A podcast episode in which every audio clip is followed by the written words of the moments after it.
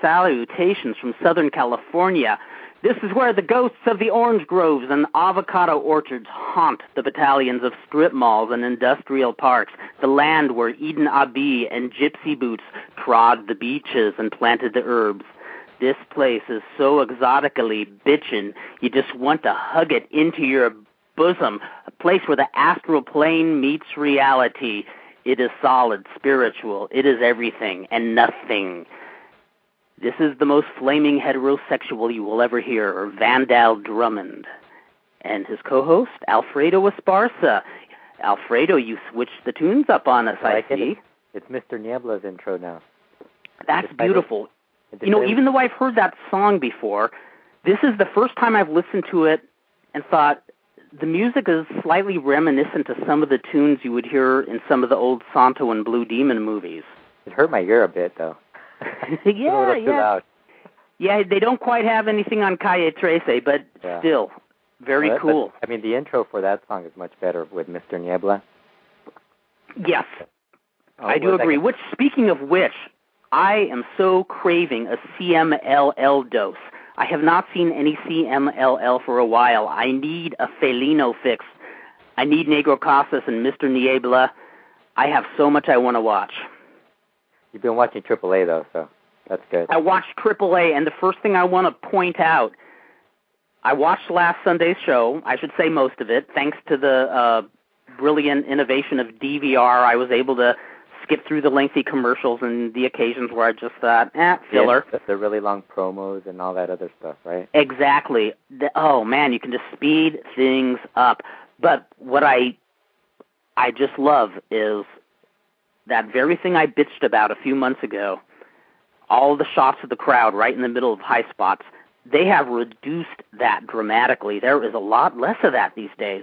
Yeah, they've been cutting back on that. I mean, I don't. I think C M L still does it quite a bit, but Triple A's kind of, kind of gone a little. They bit. really have. They've really cut back, and it. I mean, they were doing it to preposterous levels a few months ago. Yeah. It, well, they still do it though. They do it, but not nearly as badly. Like you weren't seeing the climax of the match, and then, you know, a shot of some retard shoving a hot dog in his ear or something like that. Or cheering, you know. Yeah, they are maturing. Well, at least they were, if they were cheering, that's good. When they're asleep is when I would start worrying about it. But, like, you know, was what was funny, they would always go to the shot of the same person over and over again, like somebody was stalking the fan, had a fetish for them or something.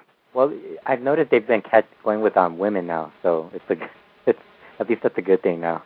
So it's easy to get into the mind of the cameraman and what he is thinking, what his intentions are. You know what I was going to put in as uh, one of the songs we were going to play? What would that uh, be? I don't know if you've been on the Figure Four message board.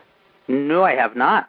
Well, recently one of their posters uh, put up, um, I guess he uploaded onto the internet, um, Terry Funk's Japan album, The Great Texan. I heard that brought up on the Brian and Vinny show. And what's funny, I completely forgot there there was such an album. Well, you should forget about it. It's that, so bad. Yeah. That painful, huh? Yeah, oh, really Lord. Bad. I think it, Japan. I think the first, the first I'm sorry? Has like, the first song has like Jimmy Hart trying to be like Japanese or something. I don't know. That would be worth the price alone. Well, actually, I mean, it's worth download. It's, it's worth it for the downloading. But, I mean, it's not like something you're going to consider that great, you know. You're not going to go hunting for it on eBay. Yeah, you're, like you're not you're not going to want to buy it, basically. Japan was so ahead of its time as far as selling gimmicks in the eighties. If, if there was something wrestling that wasn't nailed down, they would sell it in Japan. It's the first place I've ever been where there's actually been a pro wrestling store, a store that sold nothing but pro wrestling merchandise. Yeah, before the Rob Feinstein era. Exactly, before the internet and, you know, all that jazz. Yeah. Um, so what did you think of Triple A? What, did you, what I enjoyed it. I especially enjoyed, I believe it was uh, Jack Evans and Charlie Manson uh-huh. against Teddy Hart and Chessman. Yeah, did Teddy I get Hart, the teams correct? Yeah, they're pretty good. Awesome. They're really good, um, Jack Evans and Teddy. I that stood out more than anything on the show to me. I, and I love the tension that uh, Hart and Evans are building together. Yeah. And the more I watch him, the more I really like Jack Evans. I mean, I've oh, yeah. never disliked him in the first place, but that guy's, uh, ah, what do I say? That guy's excellent. Yeah, you got to watch the Triple Mania show. Yes, uh, I, I'm actually looking forward to it now. The, the now... Main- Just to check myself, uh-huh. I hope I didn't D V R the fast speed too, too much, but there exactly. were no uh, Pimpinela and Gato spots, were there? Um, I don't remember. I don't think there were any this last I weekend, but were, they I are think... continuing. Yeah, they're, they're uh, still doing it. They're still doing it because they're going to be, um, I guess they're going to go on a date sometime in the future. Excellent. Now, if they get married, will he be Pimpinela ever ready? Yeah, actually he is. Excellent. Imagine, imagine they have a kid or something. Then, then we can. Wouldn't that be sweet? Oh, that would be bitching. That would be so bitching. A little transvestite cat. A little, a little mini. They could get a mini to dress as that. Oh, that would be sweet, and have it, have it grow, like have it start as a mini, then have it be adolescent, then it be this whole full-formed adult exotico with like breasts and everything. Oh God. Yeah, you know, fulfill what uh, Dustin Rhodes wasn't able to in W W E. Well, you know, you know, they, they still they might actually do like what I, I think they should do is have uh, like a Yuriko feuding with Pimpinela over Gato Everetti. And I bet that would be very cool. Which I, I you know, I'm I'm starting to get hooked on Triple A. Uh, C M L L still still the ideal for me. I still enjoy C M L L, but Triple A is growing on me. And all I had to do was take one glance at Sergeant Slaughter on Raw. I switched the channel, and then the next day found out from Brian and Vinny that it sucked just as much as I thought it would. I saw, I saw you, I saw on your um, Twitter that you, I guess you watched the Piven episode. Oh, that was hysterical. Did Summerfest. I know everybody and their brother has talked about it, but Summerfest still busts me up. I did not watch that show. Although I oddly found Doctor Ken kind of funny. I know I'm in the minority here. You know, I like Piven in, um, like, Entourage, but I can't stand him. This is where I get really embarrassed, and this is where I really show my age. I know of the show Entourage. I yeah. know that Mark Wahlberg produces it, but I had no idea who Piven was, and I was especially embarrassed when I heard that all the boys in the dressing room were falling all over him like he was somebody special. And I had really? never heard of Doctor Ken until the show. He, but he, uh, I don't know. I dug him in a weird Tom Green or Jesse Camp kind of way. In a way where in within the week you'll be tired of him. I right? Yeah, I could see him growing tired of, yeah. Um, I could see gotta, him wearing very, uh, very soon. We got a caller. We got a caller. Who's there? Hold on. Here he is. You're on the air, caller. Hello? Hello? Hello? He's not answering. Odessa. Is he answer. calling? Are you calling collect? Hello? Hello? Oh. Can you hear us? If he can't I hear can us. hear you. We're here. Who is this? Silence. Odessa, are you on on the phone? Oh, this is awkward. Oh. I guess well, our hear. first call was Steve Sims. Maybe we don't know who this. Blog Talk Radio. I don't he's know on, who the call. He's on the phone. He's on. He's on. He's on, but he can't hear us. Uh oh. Suddenly, I feel Blog, like some Blog sort Talk of a Radio phantom. Now. typical Blog Talk Radio. Let's blame Blog Talk Radio for this. Let's blame Blog Talk Radio. Hey, maybe we have to jump to a, oh, I don't know, to a lesser company, a lesser uh, Blog Hello? Talk. Yeah, he's on. I clicked it again. Oh. This is so amusingly awkward. Yep, he's on. Odessa, are you on? I'm here. Oh, there he is. Can you hear What's me? Up? Yeah, we, we can, can hear you. you. Can you hear us? I can hear you. Awesome. It, is this Odessa? Yes, it is. Oh man, finally, uh, good to good to hear your voice, man. You too. Well, you... as I uh, as I teased on Twitter the other day, I had a stalker question for you. Yes, I don't know if I can answer it, but I'll do my damnedest. If it's a subjective one, I could probably answer it. Yes, it's subjective. Excellent. What is your What is your favorite uh, stalker character? You know, the very first time I saw Stalker Ichikawa was at uh, Fredo's place about maybe six, seven years ago. And I think it was very basic Stalker where he had just the full bodysuit. And it was when he he tore off his shirt like it was a piece of fruit roll or something like that. And I thought, this guy is it. This is the guy they should be pushing to the top. And then he jobbed. See, I, I looked at him and thought, this is some cool little Martian character that you've seen from one of the old Blue Demon movies. Even Martín Karadagián couldn't have dreamed up something this bizarre. I mean, Karadagián, yes, he could have dreamed up something more bizarre, but this was bizarre with an aura that was all its own. This was...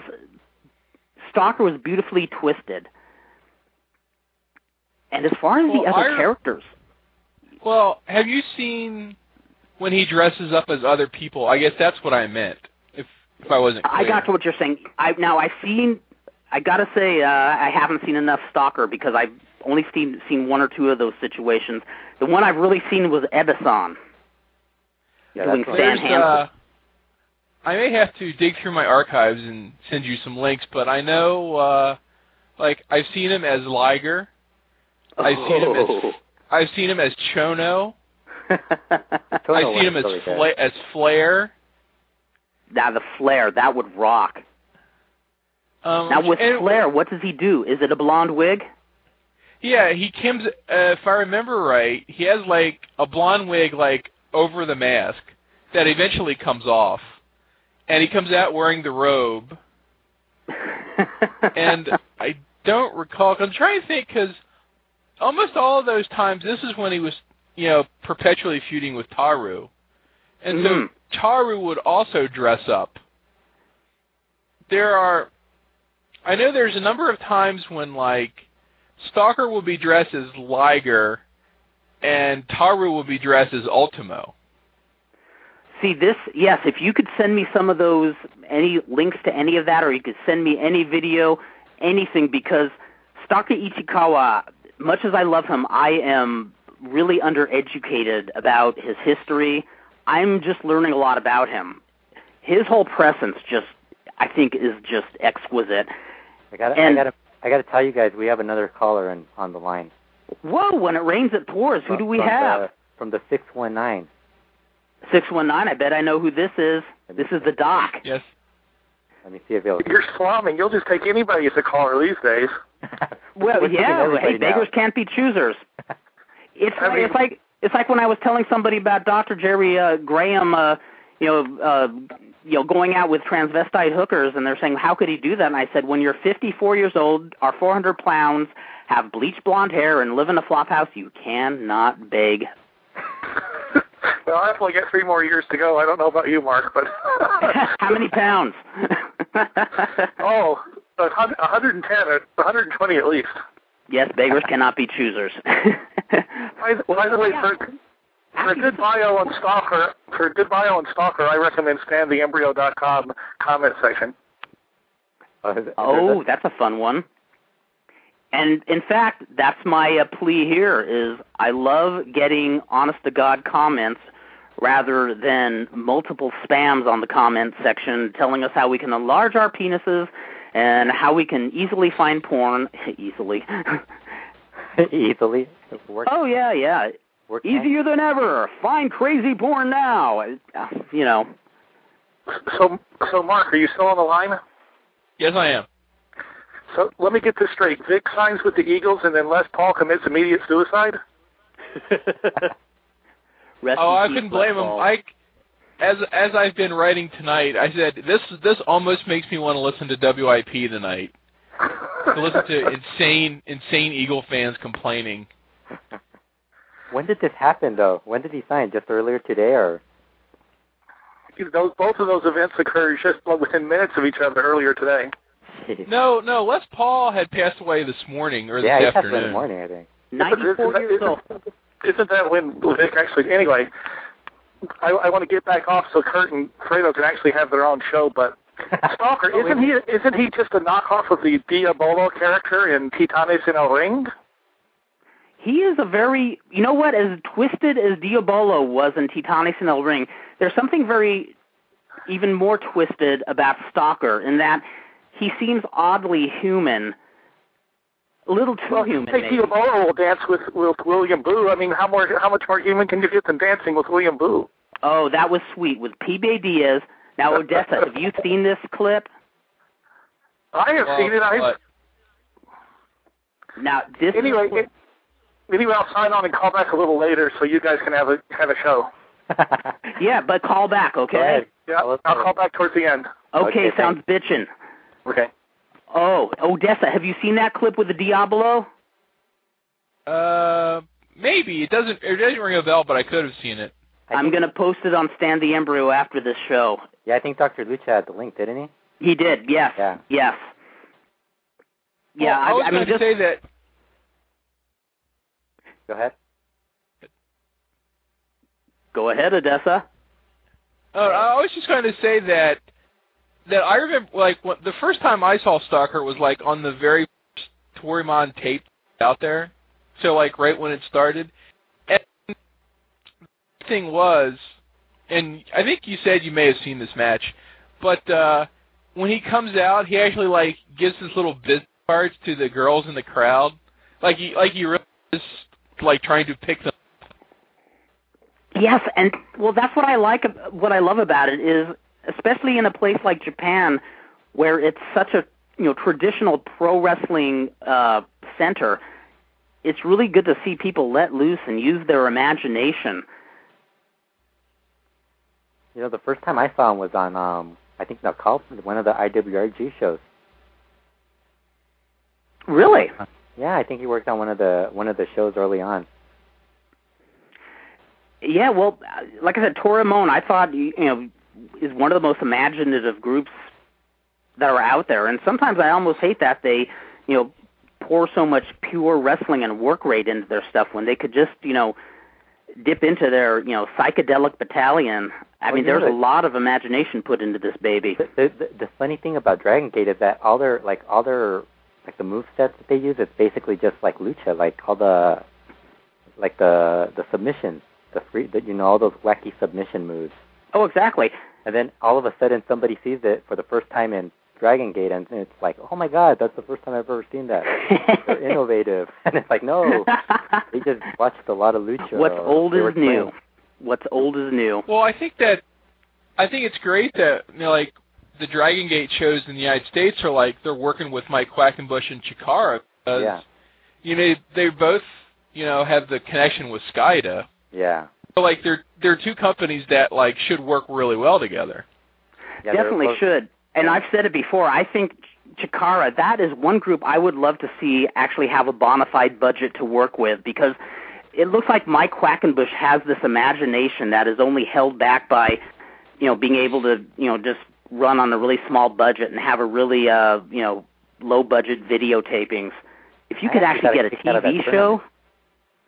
The tournament they did. They supposedly were going to have T V Italy of all places, like a year or so ago, and I don't recall off the top of my head if that actually ever came to fruition, because I know they were having problems with it. But yeah, you know, being you know so close to the promotion and seeing them all the time, it's like yeah, like a lot of the fans are like, you know, this is a show that would. Great on like Saturday morning T V or a channel like G four or something like that. Exactly. Exactly. I think they're really uh, just, you know, usually I'm not into, you know, putting a whole uh, rainbow of special effects or budget into into something like pro wrestling, but Chikara is the exception. There is so much that can be done with that group.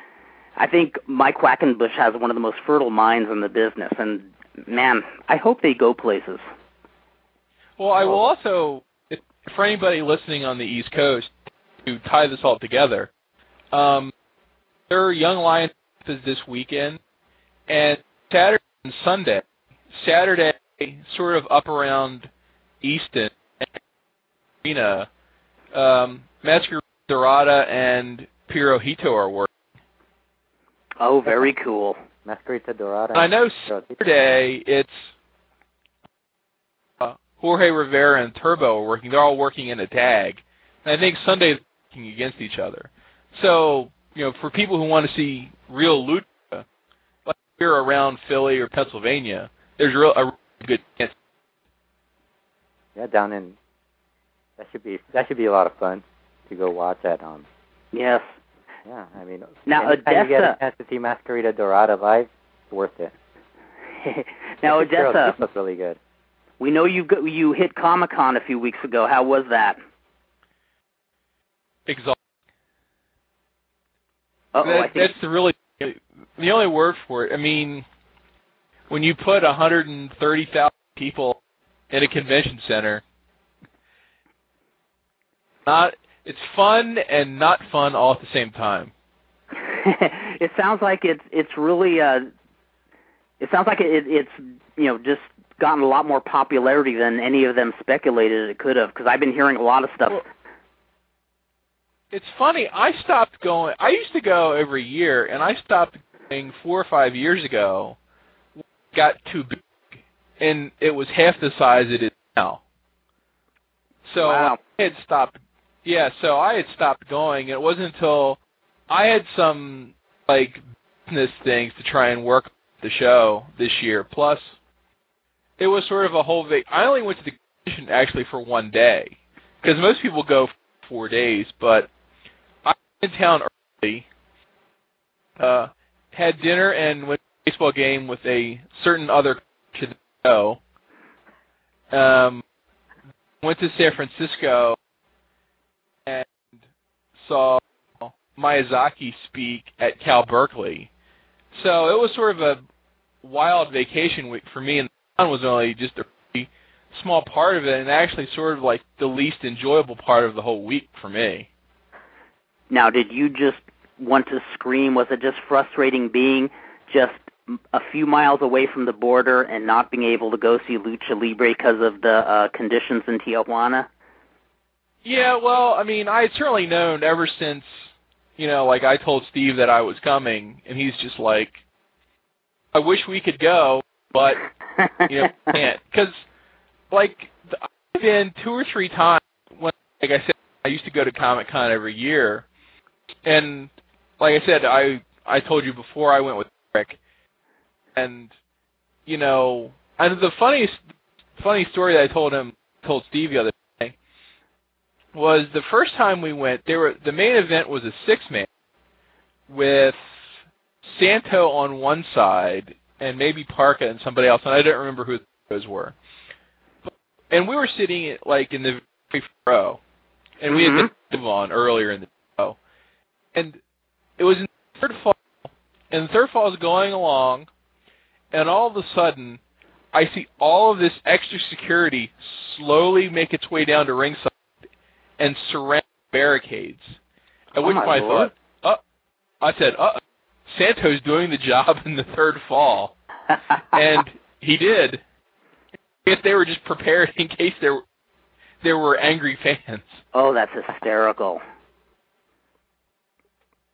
Yeah, it, it yep. has actually been a good fifteen years. No, actually more like seventeen years since I've hit Tijuana. And I think almost every time I would see Santo on one of the shows, it was always a six-man tag, and it was always setting up the mask angle, and it always got heat. It's funny that, uh, like, a couple times we we actually, I think both times there was nobody in our party each trip that actually spoke Spanish. But one year we did had two we had two guys from Italy, which was close. We like we had been just go through the border, get a taxi, say auditorio, go to the building, check out, find a taxi, say go to the border, and that's it. So that's what we did too. Not like every we really time. did anything tourist. Yeah, no, I never drove my car into Tijuana.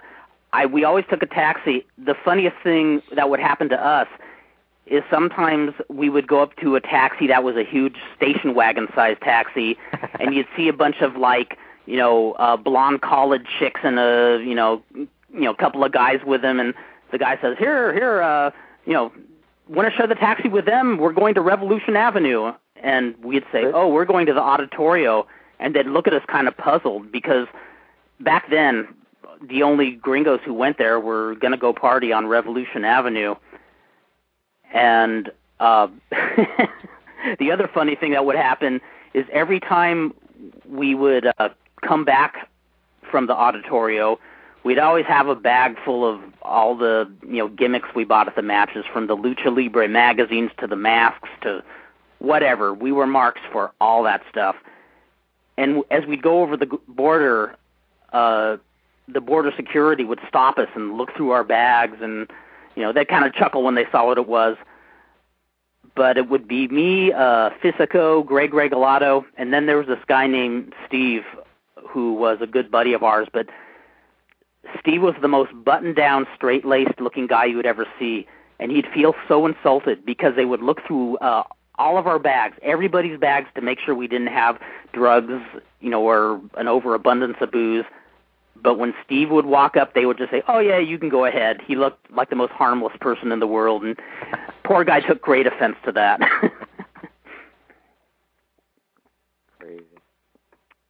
I was, uh, it's funny, the one year that we went, I think I I told Steve this when we were there, that uh, I remember, like, writing in the column when I came back, I said, who would have thought that the best match on the show would be between a transvestite and a guy dressed like Leparca with a Superman logo on his chest? What, what was this? like, the, like the match that we saw the one time was between Pimpy and Super Parka. Okay, got you. You, you cut out there for a few seconds, so I didn't uh, quite get so all I that. Said, I said I wouldn't have guessed that the best match was between, like, the transvestite and the guy dressed like Leparca wearing the Superman logo. I love it. That's one of the things about Lucha Libre is, is you know, we heard all these, you know, stereotypes and, you know, talk about how traditional uh, Mexico is and how, you know, conservative they are. But, man, they were way ahead of the curve as far as cross-dressing goes, especially with uh, Lucha Libre. I remember before Pimpinela, the most uh, famous, you know, Exotico tag team was uh, Beo Greco and Sergio El Hermoso. Beo Greco being the father of Winners.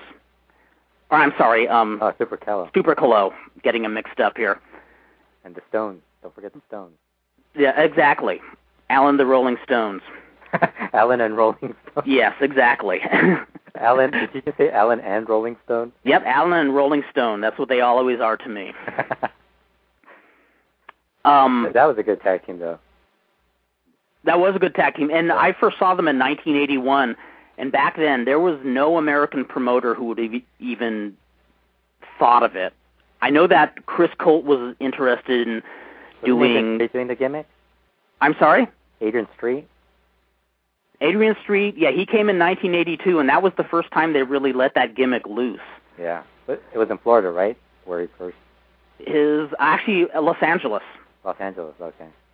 Yeah, he came to Los Angeles early in nineteen eighty-two, and he hung here until summer. Then he went to Tennessee. I think it was Tennessee was next, and then to Florida, if I remember correctly. Uh, I might have my timeline a little backwards, but I do know that Los Angeles was his first stop. Before Los Angeles, he wrestled for Carlos Menas in U W A. Hated it. Yeah, he hated it, and that's because he sucked uh, as far as the Mexican style. In fact, I'll never forget, he told me how much he couldn't stand Bayo Greco and Sergio Hel- Hermoso. Well, you know the thing, I think he when when you hate it, you're not going to get it. If you're going to go in and not be, like, try it, not even give it a chance, you're not going to make it. Oh, exactly. Well, you know, especially a lot of old-school wrestlers are very traditional and very set in their ways. And, yeah, not just wrestlers, just people in general. I mean, Adrian Street, you know, was really good with his gimmick. Yeah. But as far as in-ring, I think people kind of overstate how good he was actually as a technical wrestler. Yeah. I mean, because, I mean, there's so many guys who have gone to Mexico and done, re- you know, they've done relatively well or better than they did in the U S. I mean, Marco Corleone, I mean, who would have thought he was going to be a big star in the... You never know, really. I mean, I never... Th- and, and the main reason is because he gives it, he gave it a shot. He tries it. He tries. He's yeah, and well, I, I think that's what it is. And even if you can't fit in with the style, if you can, yeah, if you, you know, with survive. actual technical style, if you can still get over and you can still, you know, work with the people. Just do one plunge and you're pretty much over. This right? is true. I mean, that's the one thing. That, well, for really big guys, that's the one down. That's what they. That's where they fall apart because they don't want to do anything like that. They want to do all this like beat up uh, the American style. Gosh. This is true. This is true. Squash match all the time. And I guess I guess maybe this is the part where I should move on to the uh, book I just got done Odessa's reading. Odessa's still on the line. What are you talking about? Odessa's still on the line. Well, maybe Odessa I should ask still. Odessa. By chance, did you read the book on Mildred Burke? I actually I haven't read it, but I flipped through it. I saw it in Border one day last week, and I sat down and I read a couple chapters, and I thought it was pretty good. Yeah, I was pleasantly surprised by it, especially when I saw a couple of flaws early on. I thought, oh dear, this might be a rather long read, but this really, it's funny, the two best wrestling books I've read in the last year were both written by people who weren't in the wrestling industry or weren't close to it, weren't big fans of it, and that was this author here, Jeff Lean, and the other was John Capoia, who wrote the book on Gorgeous George. Uh, the Gorgeous George book was especially well-researched, and, man, reading a book about wrestling's history is so different than it was when they were written like twenty, thirty years ago. Did you ever get that book, that one, um, The Good, the Bad, and the Ugly? Wasn't that what it, what, what it the one with Andre the Giant? Is that the one that... Uh, the one with Andre the Giant holding all the women. Did you ever get that book? That was the one out in the eighties, right? Yeah, the eighties. Did you ever get that book? I never got that one because I flipped through it. It wasn't that bad. It wasn't that bad. You have to understand, that was when the Wrestling Observer was out, and so you could read the Wrestling Observer, then you go pick up a book like that, and, you know, it's... Yeah, but I was, like, only, like, nine years old, dude. Understandable. Well, that's like in nineteen eighty. I remember Rever- Roberta Morgan put out a book called The Main Event, uh-huh. and I was all excited that a mainstream book about wrestling was out. And I was so disappointed when, you know, I, it was no different than the wrestling magazine. Just wrote these little uh, fictional uh, synopsises of wrestlers and their feuds. And they had a feature on Mil Moscaris, and he talked about the great wrestler in Mexico, El Fonto. You know, it's always funny when you the first books you get are always those scholastic books. Did you ever get? Did you ever get that? Were there any back when you were a kid? I'm sorry?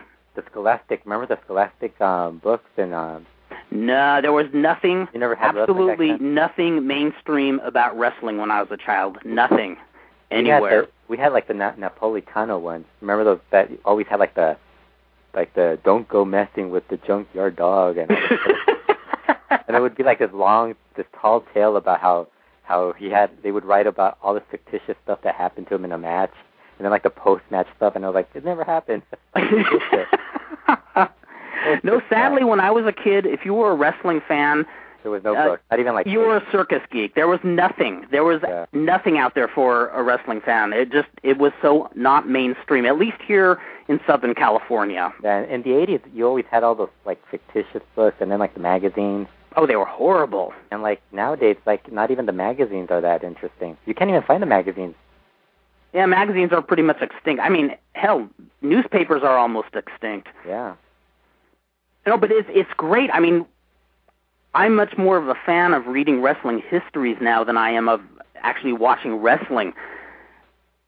I mean, these two books, the one on Gorgeous George and Mildred Burke, you never saw somebody put such thorough research into a book. The flaws, I would say, the Jeff Lean book has on Mildred Burke is are that there were several instances where he kind of relied on wrestling magazines as an actual journalistic source when they were obviously worked stories. Uh, other than that, though, it man, I can't recommend this book more. It, what I really love, what I really love is so many wrestling histories these days always bring up the promoter Jack Pfeffer. Uh-huh. Jack Pfeffer was one of the most eccentric promoters there ever was. I, I used to hear stories about this from old-time wrestlers when I was younger. He was just this really bizarre guy who, you know, loved to make money but didn't love to bathe, didn't like to clip his fingernails, very eccentric, um, wore really nice suits but apparently didn't wash them very frequently. Sounds sounds like your base typical wrestling promoter. I, yeah. You can find some like him, but this this guy was ahead of his time. I mean, this guy had a little bit of Martín Karadagián in him before Karadagián. This guy thrived on uh, promoting the campiest, strangest, you know, wrestling shows. You know, a lot of people liked real technical wrestlers back then. A lot of people liked Lou Says, Man Mountain Dean, uh, Whiskers Savage, you know, the real technical types, the non-gimmickry types. Jack Pfeffer prided himself on freaks. He just loved, one, he loved having knockoffs of other wrestlers. He used to utilize a wrestler called Lou Kez.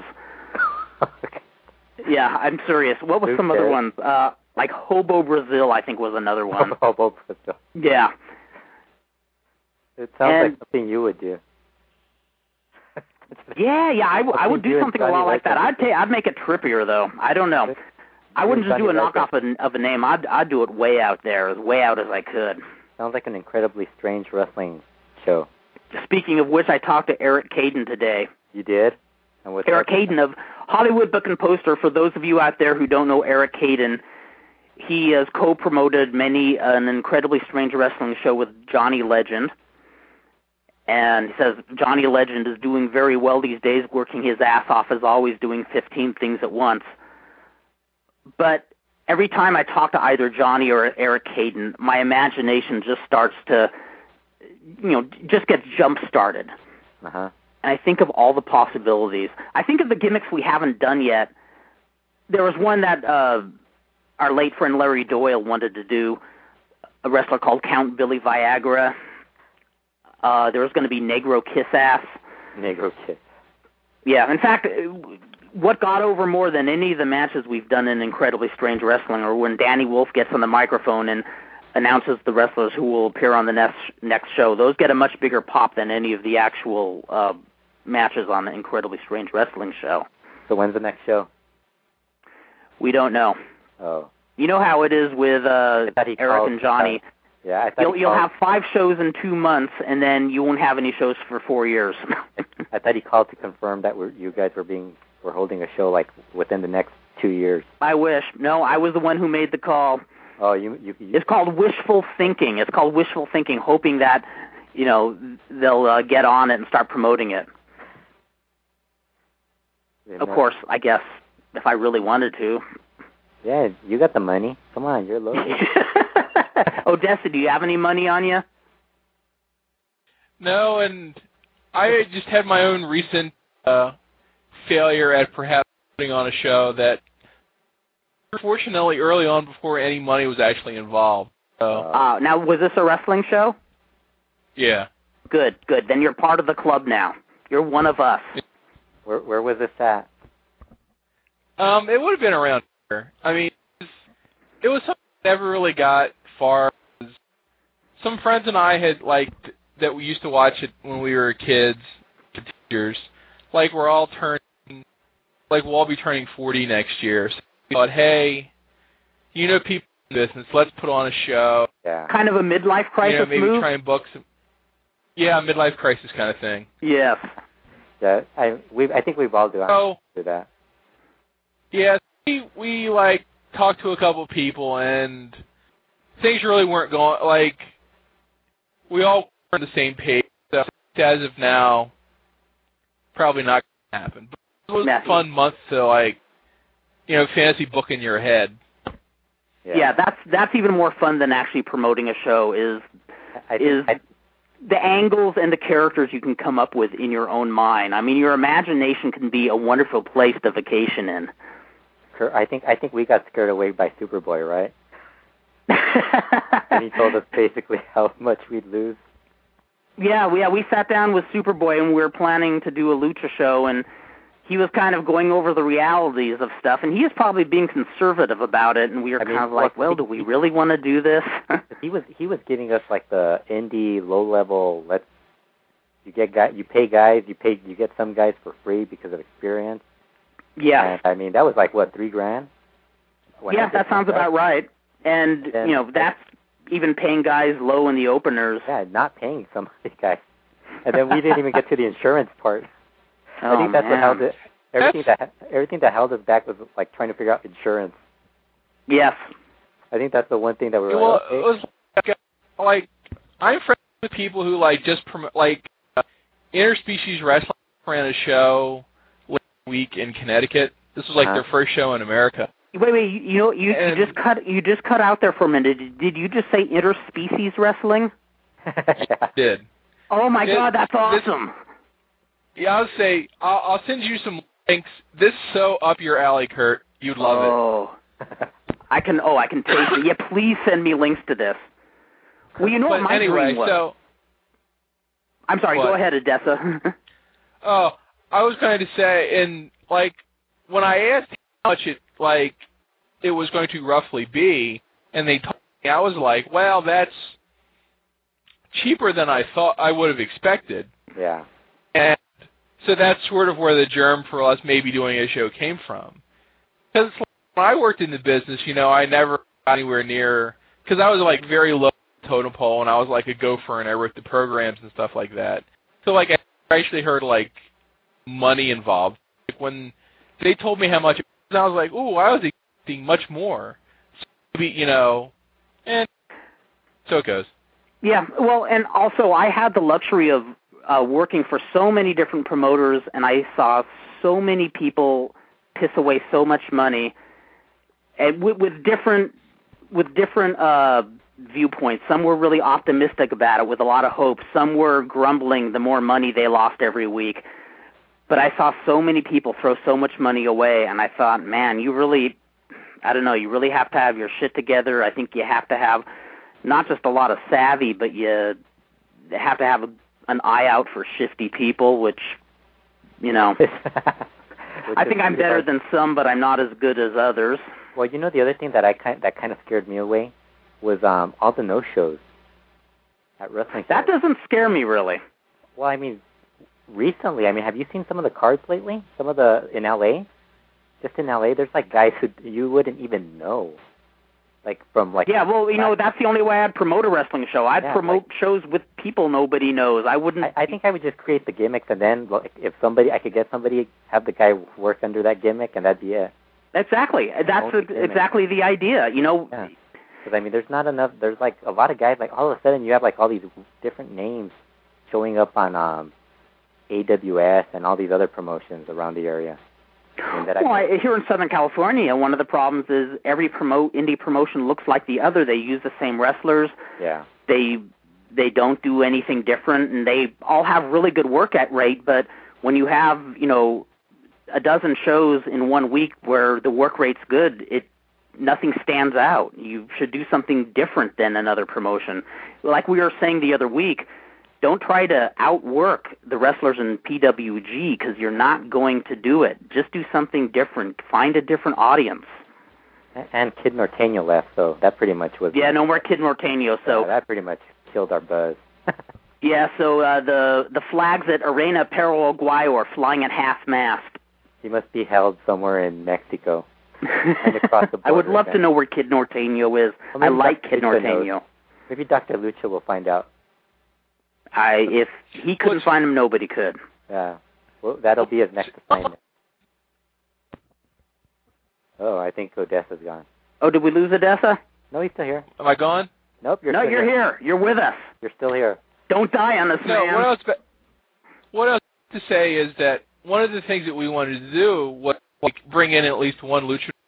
And so Steve had like been doing some of the dirty work about finding out prices and blah, blah, blah, like that. Uh-huh. And when we were sitting at the Padres game, I was he was like, well, who would you like? And I said, well, you know, in a perfect world, you know, I'd like X or Y. And then he starts going, oh, no, because the last time they were in the States, they did this and this and this and this. And I was just like, are you talking about their horror stories? Are you talking about their, uh, like, misbehavior they engaged in? Yes. Like, yep. He almost didn't make the show because he got out of jail. You know, things like that. Yeah. Well, and then I got, like... Dan Farron and Larry Doyle were promoting a show where the main event was uh, Ultraman versus Sabu. Everything went smoothly except Ultraman, like, right before the show started, uh, just... came up and said, I want more money.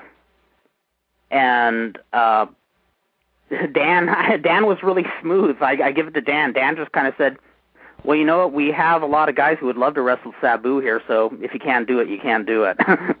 And suddenly he stopped asking for more money. Well, I also know that last year that, like, Chikara ran in Chicago, and one of the things that ended up hurting them was because they had booked Oriental to you know, work either another luchador or somebody, and you know he just didn't show up, didn't get on the plane.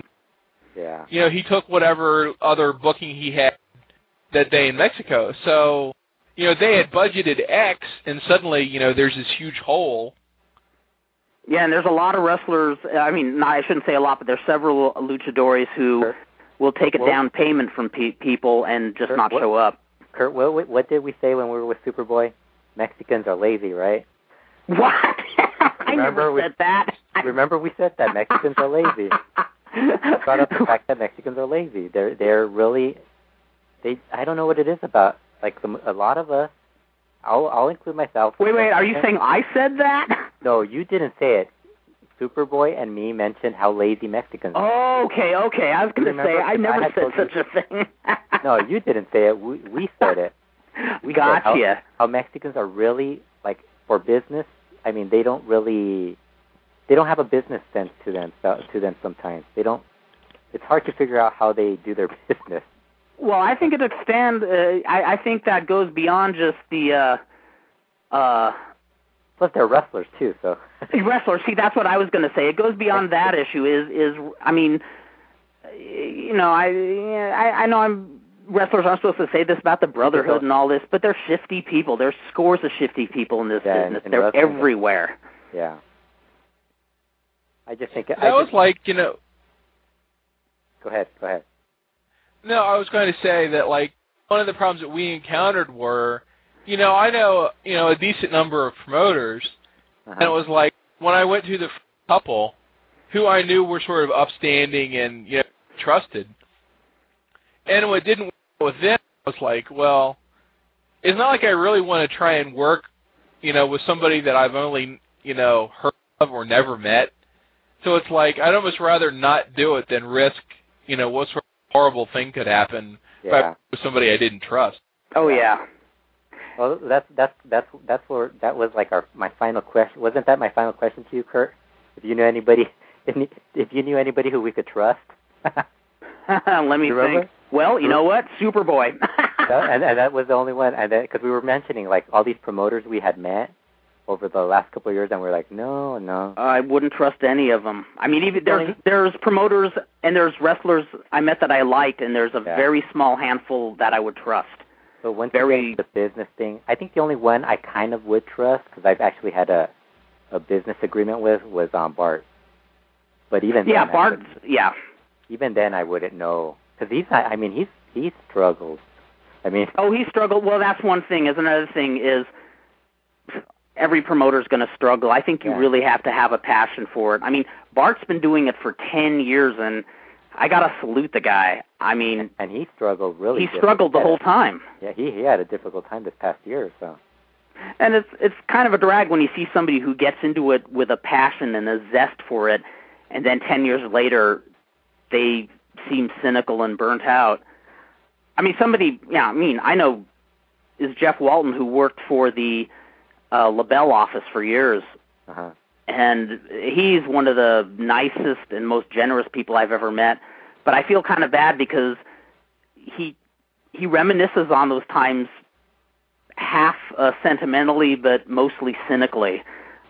I mean, I'm sure he went in there, this wide-eyed kid, you know, just dreaming of the world of pro wrestling, and then, you know, it is what it is. Yeah, it always, they just end up hating it, you know? Yeah. I mean, and I think that's why I never wanted to get into it full time. Is I've always loved the ambience of pro wrestling. I've, you know, I, I dig it from a very immature standpoint. I dig it from a very smart standpoint. I still think we should run a show where it's like all like, like uh, what I was telling you that one time about making it more um, comedic type thing or whatever. You know, that wouldn't be hard. Yeah, something that isn't like taken so seriously. Oh, that's the first thing. Is I is if I was ever going to book a show and I had full creative control, first thing I'd do is I wouldn't take it seriously at all. Because I mean, there's really no point in losing. But then again, you're going to lose money. You're still going to hate it. Yeah, exactly, exactly. You'd yeah. I mean, well, it's like I said. I'm from the Martín Karadagián and Jack Pfeffer school. With the most more surreal it is, the better it is. Kurt, we got to discuss Nazis and wrestling. Nazis in wrestling. Yeah, I mean... Well, I, I guess it should be mentioned, I believe yesterday was the passing of one of the first wrestlers who did the uh, Nazi gimmick, for Kurt Von Hess. Uh-huh. Uh, I believe he was ninety. He had been Jeez. sick. I believe he had Alzheimer's for some time. I actually met him about twenty years back. Very spry, very nice guy. Um, I met him I met him at a... at Slammers, of all places, when they're okay. having a little function for some of the retired wrestlers. And I think he was around seventy-one or seventy-two, and he actually did a couple of moves with uh, a wrestler called The Beast, actually took a couple of bumps for him. That impressed the hell out of us. Who was The Beast? The Beast was a guy named Randy Neverman, who was an indie wrestler here in Southern California for a very short time, maybe two or three years. He did a couple of W W a couple of W W F T V tapings under his name Randy Neverman, wow. and he actually got to tour uh, F M W under the name The Beast. And he gave up that soon? Yeah, he was wise. He was a smart yeah. man. Probably smartened up right away. Yeah, he he he was a C P A. He could make a lot more huh. money and a best, more much more steady living What's doing he? that. He lives in Florida, last I hear, and I hope he's doing well because he was a nice guy. Now that, that's what I've heard, like, a lot of wrestlers nowadays, the older guys, they'll bring up about, like, when they ask, when younger pe- younger people ask them what, if they should go in, that they want to get into wrestling, and they always bring up, get a, get an education first. Yeah, that's the then, truth, then go man. into wrestling. I mean, or at least find something else that can sustain you, because wrestling, you know, the odds are against you, and, it, yeah. you know, if everything hits the fan, I mean, look at all the injuries guys get these days. Constantly. It's nice to know that you have something to fall back on. But, but it's always hurt. Yeah. Well, you were asking about Nazis. Yeah, Nazis. Well, the most direct, the most blatant gimmick of somebody who was a Nazi was Lucha Libre's El Nazi. Yeah, Nazi. Guy named Ignacio Ruiz, who retired, I believe, in the late eighties. Wow. But in the sixties and seventies, uh... yeah, I think he even held some titles, if I remember right. I think he, I think he held the light heavyweight title, the one, you know, the one that guys like Alfonso Dantes and Raul Mata held. Um, Nazis in wrestling, there's a ton of them, and if they're and still Ger- doing Ger- the gimmick, that that's sad. Baron von Raschke, I think J B. Baron von Raschke, boy, there's one guy, there's one of the few guys to become a babyface Nazi. You know, being a Nazi. Is he the only goose-stepping babyface ever? Must be. I think so, right? I mean, oh, Bob Backlund kind of did that, didn't he? Like, kind of did the slightly goose-step. something like oh, yeah. that. Well, the, the wrestler in Mexico actually had a move called the swastika. Yeah. Was which was similar to that octopus hold that Inoki did. Well, it's, main, it, it's famous now for the Viano three match, the swastika. Remember is that the same? Is that the same move? Yeah, isn't it? He he would grab the leg. Yes, that's the one. That's the one. Yeah, Viano three. That's the move he used on Atlantis. Ah. To win the light heavyweight title, I think. Now, as you can tell, I missed that match. Did you miss that match? That was like in two thousand. Probably one of the best runs ever for Viano. Well, I did see the mask match. You know I wouldn't miss that. Yeah. Well, I gave you that, didn't I? Or did Bob? Yes, Barnett? You did. That was like yeah. when we first knew each other. Yeah, I think that was like the like the first year, wasn't it? It was, yes, yeah. yes. That, oh, that was I a totally remember, cool I think match. I, I think I told you when you called me that one time. I was like, I got the Viano match. Viano match. So what was I going to tell you? Um, I even wrote down, well, Rob wanted to know if you've seen the Vangelis. I have not seen Vangelis. How could you not see it? Oh, that's true. You you don't watch. You ne- you never watch the F S C show. Yeah. So that's that's a message to anybody out there. If you have something uh, that I should see, please send me a link. Send me a D V D. My email address is Liger. That's L Y G E R at aol dot com. Kurt doesn't mind begging. I do not mind begging. I'm proud to beg. But you know the funny thing about Vangelis, he he was doing that gimmick as a Nazi. And he was part of the, the what was that team? What was that faction called? Um, the Warriors. Mm-hmm. That with Triple A, and he did the he did the Nazi gimmick, and there was another guy who did a sailor gimmick, and another guy who did a gladiator, and there were strippers.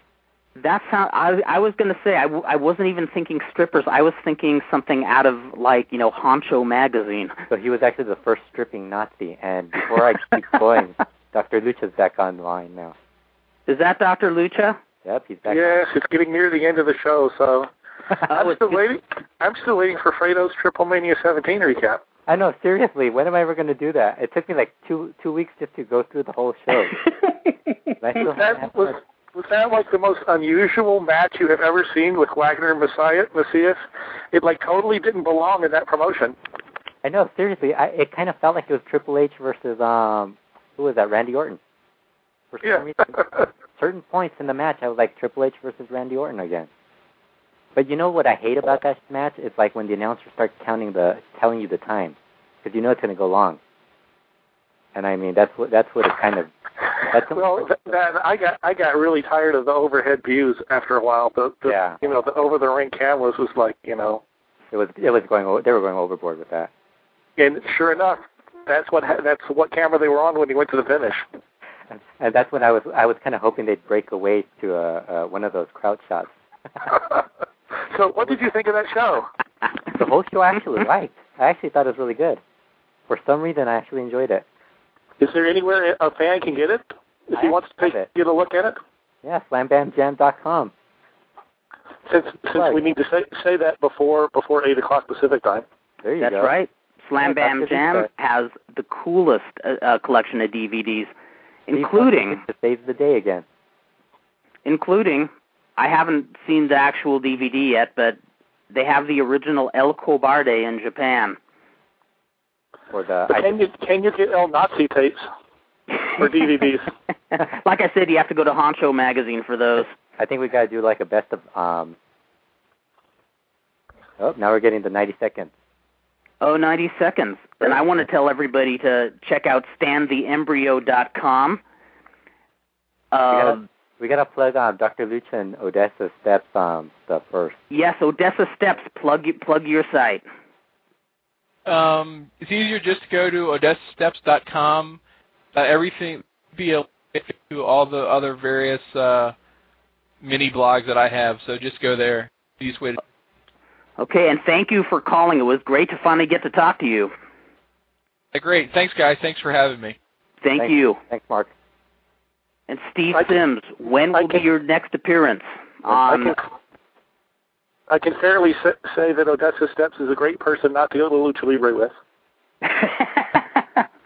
So you know what? We'll all have to have a get-together here in Southern California where we all get together and not go to wrestling. No, I have nothing to plug. You guys plug. You, you know you know what's, what Robbie Hart's going to get pissed that we had Doctor Lucha on the show and he didn't talk about Lucha again. That will be the tease. Doctor Lucha, we have to have you on again very soon. Can we do that? Where he talks yeah. about Lucha.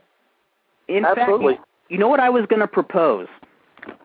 I uh, I was switching channels last night, and on L A T V they had El Santo contra El Cerebro Mal, and I thought we should uh, sometime, the three of us, do a sort of a Re- Rene Cardona retrospective on not only all the Santo and Blue Demon films, but the other extremely disturbing children's films he's made in Mexico. Have you guys? That, that would be something. Have you guys ever seen his version of Santa Claus? Oh, I was just about to ask you if that was the guy who made the Santa Claus movie that was on Mystery Science Theater. Yes, and it's much better without... I mean, I love Mystery Science Theater, but it's better without those guys on it. I, I, I'll never forget. I saw it. The first thing I did was I duped it, sent a copy to Ron Head, and Ron Head immediately called me and said, "What the fuck did you send me? Am I on L S D tonight or what?" And for coming from Ron Head, that speaks highly of Rene Cardona. So um, let's do that soon, guys. So slam bam jam dot com, that's Fredo's site. It totally rocks. You can get almost everything there. Uh, stand the embryo dot com, where you can find all sorts of little uh, interesting, you know, timeline references, a lot of shallow literature. And uh, my we, brain's too buzzed to say anything uh, barely literate ar- now. It's arguably the, the most eclectic list of iPod shuffles. Oh, thank you. Oh, I, I take Jog- that as a joggle, jog-alongs. I, I've been debating whether or not to send you one of mine, but at that point you might actually stop talking to me. No, please do. I must see them. I, Doctor Lucha, I think you know I only respect you all the more. It is, it is very eclectic. It's got country, it's got classical, it's got comedy, it's got like Bob Valvano shows from E S P N. It's like it's way all, all over the map. You must, you must. Do not, do not hold back. Please send it, please. Okay, people out there, thank you so much, my babies, for calling in. This is Vandal Drummond, Alfredo Esparza, Doctor Lucha Steve Sims, and the fabulous Odessa Steps. Thank you guys for joining, and we will see you next week. Bye, everybody. Bye. Thanks. Bye.